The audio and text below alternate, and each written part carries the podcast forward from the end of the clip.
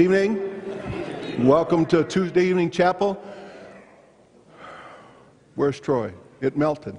Uh, Troy walked in and he had about a half an inch full of snow all over on top of his dreads. And he's not, and it's not his studies, it's just the snow. I'm glad you're here. We are being transformed. Say it with me, the whole phrase again. We are being transformed into Christ's likeness. And he continues to push and continues to call and continues to make that possible. Amen? Amen. We have some guests with us this evening. Uh, Dr. Dan Copp is the Director for Clergy Development for the Church of the Nazarene and will preach the word this evening. Would you welcome him?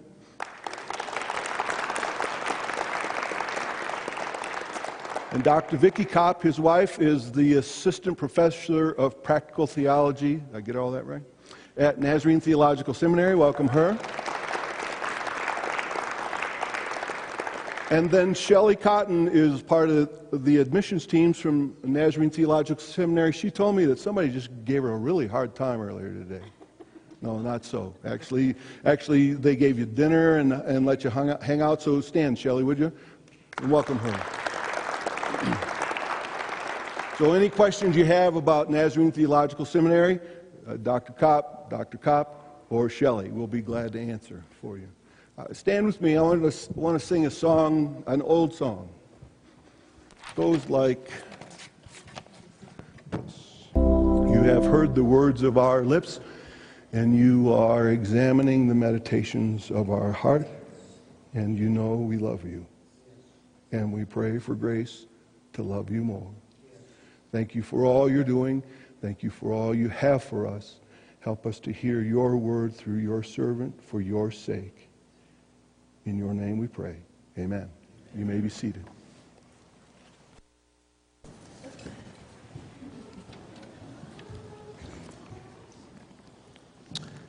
Well, good evening. Good evening. It's great to be with you. Um, you live in a beautiful place. We arrived yesterday afternoon, and the, all the glory of Colorado Springs was on display. What a beautiful day. We've enjoyed the hospitality of Dr. and Mrs. Graves, who picked us up and showed us around some, up into the mountains a bit, and uh, what a beautiful day yesterday. I'm told it's not going to be quite like that tomorrow. Vicki and I spent many, many years in our ministry in San Diego, California. One of the things we missed in that, I know it's hard to imagine, but one of the things we missed is you don't have changes of season in San Diego. It's pretty much same time, all, or same way all, all year round, time to time. I'm not complaining. We loved it there. But to be in a place where the season can change overnight, now, that is something special, isn't it? From yesterday, we were looking at the weather, just thinking about, uh, thinking about coming and thinking, you know, we don't, there's no way we can bring the kind of dress you need for just the change of season from one day to the next. So we're going to be cold tomorrow, but we had a great day yesterday. Um, let me just say, as Director of Clergy Development, my role in the denomination, the Church of the Nazarene, is essentially to resource the development of clergy, to come alongside the clergy in the Church of the Nazarene and any others that want support that we can offer. And all I will say is if you're not yet um, if you've not yet found the website, just simply www.nazarenepastor.org. I encourage you to go take a look. See the kind of resources that the church uh, is putting together to resource clergy literally around the world, and you can access those resources there. Tonight, again, we are in 2 Corinthians. You have been there for a while. As this uh, entire school year, you have embraced the passage the uh, call, the exhortation that you expressed at the beginning of this worship together. And that is that we are being transformed in the likeness of Christ. Isn't that great news? We are being transformed into the likeness of Christ. That happens not in a vacuum.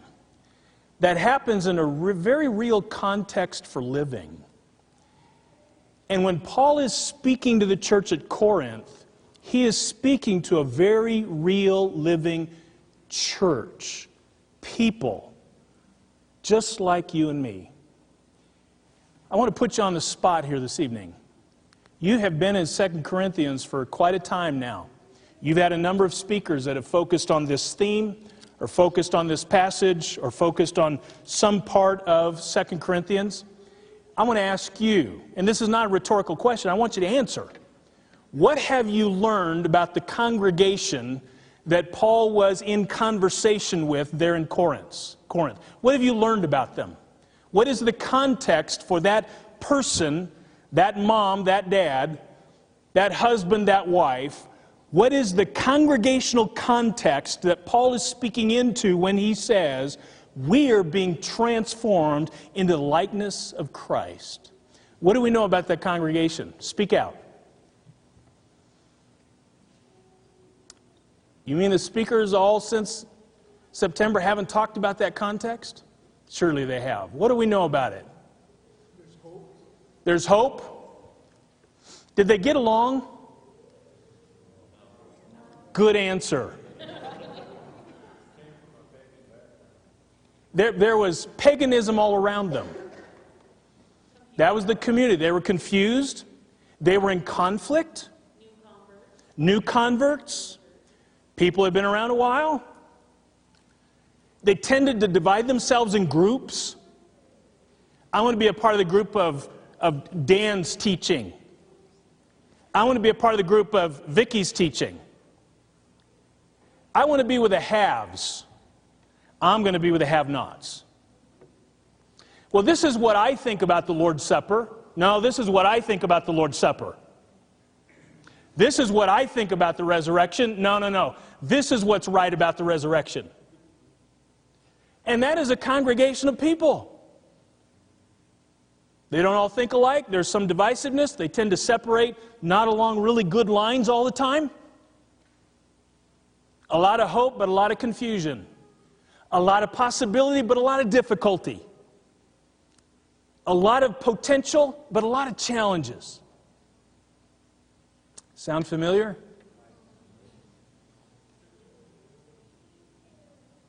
Any congregation I've been a part of as a layperson, as a pastor, working as a district superintendent, working across the church, literally now around the globe. The church is a collection of people. Sometimes a lot of divisiveness, sometimes a lot of groupedness, sometimes a lot of doctrinal divisiveness, sometimes a lot of judgmentalism sometimes fussing about stuff. You know, the church would be a great place if it wasn't for the people. Can't you just hear Paul saying that as he's writing to Corinth? A very real context, much like the context we live in today as we're part of churches, as we're pastoring in churches, as we're counseling in the midst of the congregation, as we're seeking to be teachers. We could say it'd be a great place if it wasn't for the people, but you know what Scripture tells us? It is the people God loved enough to send His one and only Son to go to the cross, body broken, blood poured out, for the people to redeem them from, for all time. And so, Paul, in the midst of that very real context, Paul is speaking to the hope.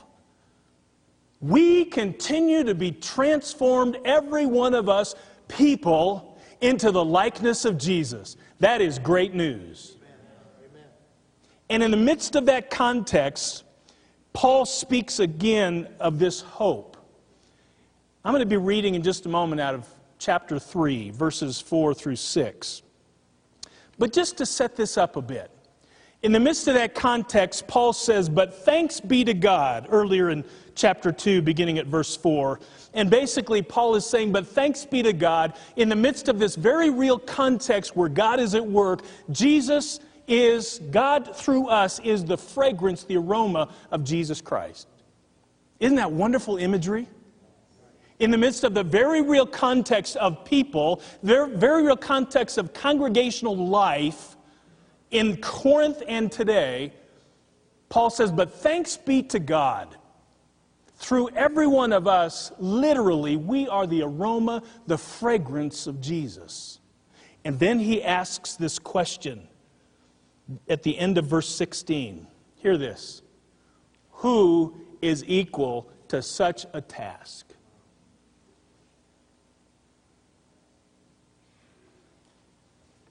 Fragrance of Christ in the very real context of congregational life. Fragrance of Christ. Who is equal to such a task? Any of us raise our hand and say, I'm, I'm up to that? I'm not sure any of us could. And Paul couldn't. So he goes on to say later on in chapter 3, verse 4, hear this. Who is equal to such a task? Here's what he says such confidence as this is ours through Jesus Christ before God. Hear this. Not that we are competent to claim anything for ourselves, but our competence comes from God. He has made us competent as ministers of this new covenant. He has made us competent as ministers of this new covenant. Not of the letter, but of the Spirit. Because the letter kills, but the Spirit gives life. He makes us competent as ministers. He makes us competent as ministers. Say that with me. He makes us competent as ministers. One more time. He makes us competent as ministers. Boy, let that one sink in deep. Because part of what Paul is doing here is looking at the life of the congregation and looking at the hope of what it means to be like Jesus and the intersection of that happening where we are the fragrance of Christ in the midst of congregational life and we are being made competent for that calling as God is at work through us. And he warns us as he's speaking here there's a difference between the letter and the spirit. And without spending a lot of time here, Paul's basically saying the letter represents the human capacity. He even says, There are some among you that will bring you a letter. And the letter is a witness to just how great they are. All of their human capabilities, their ability to speak, their ability to administer, their ability to handle conflict, all of their human abilities are defined in that letter, and they present tremendous human capacity for the task. And he says, You know what my letter is? He says, I want you to call out the names among you where God has transformed the life. That's my letter. The letter, human capacity, Paul says, that's a killer. That's destructive. You try and be a minister of the new covenant in human capacity, and you bring destruction. But he says, if you are a minister of the new covenant in the Spirit of God, it is the giving of life. Human capacity, divine capacity. Human capacity, divine capacity. Is that not, brothers and sisters, the story of God? I think of Moses. In his own human capacity, he probably would have stayed tending sheep.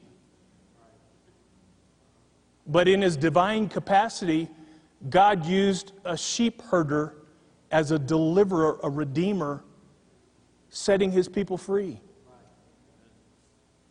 In his own human capacity, he would have just given back up to the Pharaoh and the chariots. It's not working. They're after us, and the people want him to. Let's just turn back. We had food back there, we had drink back there. But in divine capacity, God can part the sea and the people can walk across. And the chariot, chariots and the Pharaoh and the armies can be swallowed up by the waters. Isn't that the story of God? Okay, again, this is not a rhetorical question. Where in the story of God do you see that again? Divine capacity. Just call it out. I think of Moses. I think of Joshua.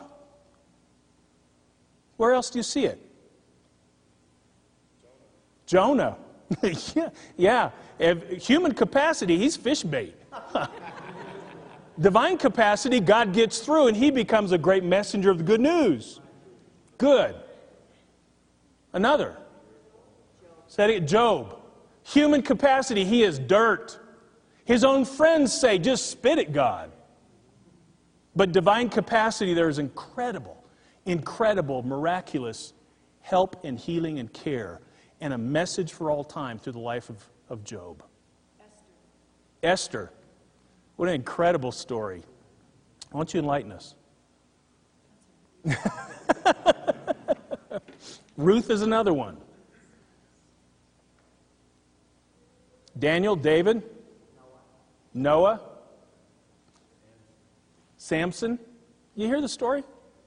You go into the New Testament. Human capacity, you got some illegitimate child born in a no name place. Divine capacity, the Messiah is born. Human capacity, you got thousands of people needing to be fed. And even the disciples, from their human capacity, are saying, Jesus, we need to send them to all these villages around here that we know they can go find food. Divine capacity, Jesus says, have them sit down. The disciples did so.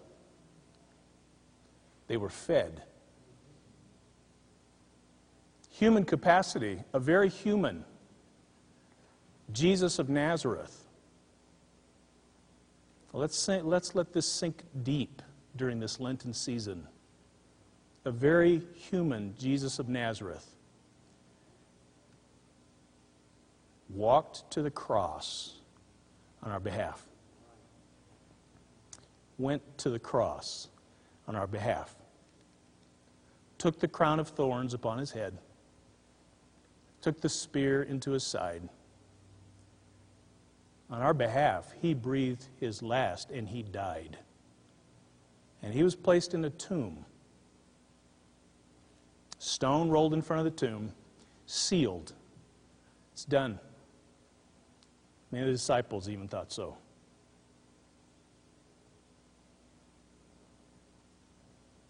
But we're heading towards Easter Sunday morning, aren't we? God breaks in Talk about divine capacity. You see, what Paul is talking about here in terms of being ministers of a new covenant, it's the story of God. It's not in our own strength, it's in God working through us. Are we available for Him to work through us? Can I just invite us in these next few moments to think about what that means for every one of us? Think about what that means for us as men and women husbands and wives, fathers and mothers. And when we try and do any of that in our own human capacity, on the authority of God's word, it is destructive.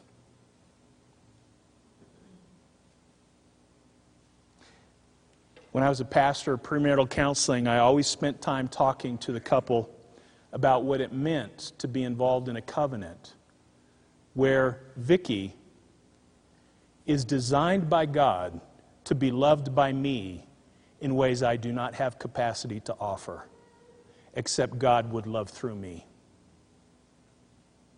We have two daughters.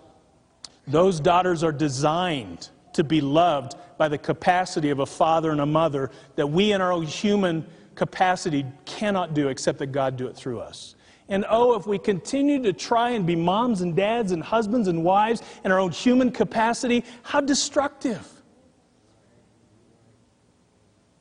And what it means to be called of God,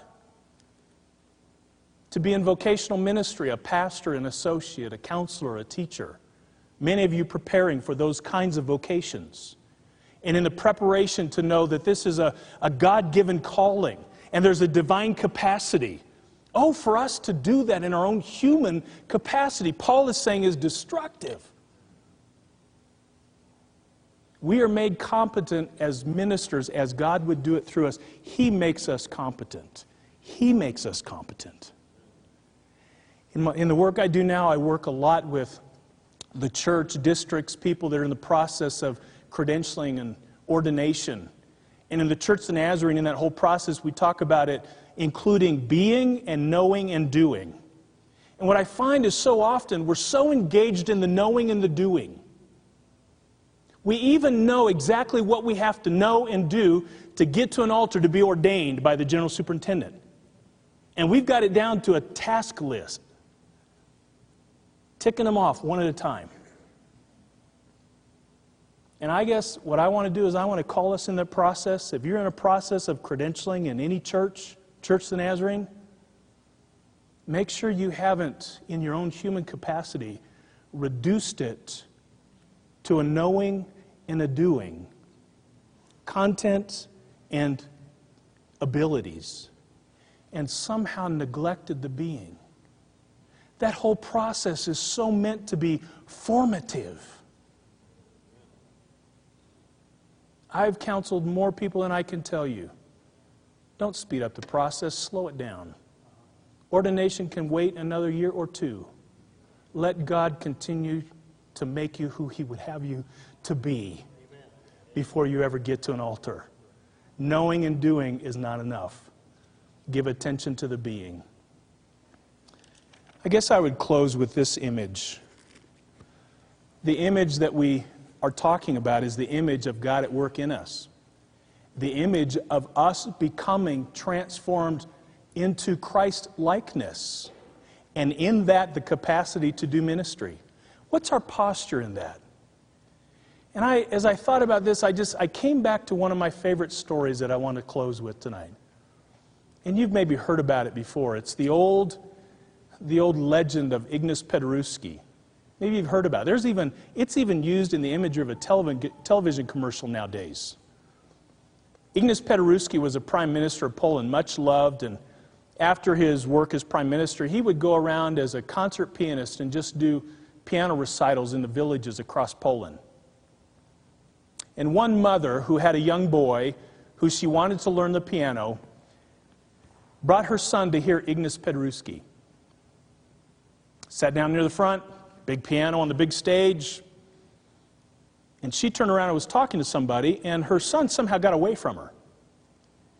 And when the lights went down and the concert was about to begin, and the big drapes opened, and the beautiful grand piano was on the stage, everybody looked, and there was that little boy up at that piano.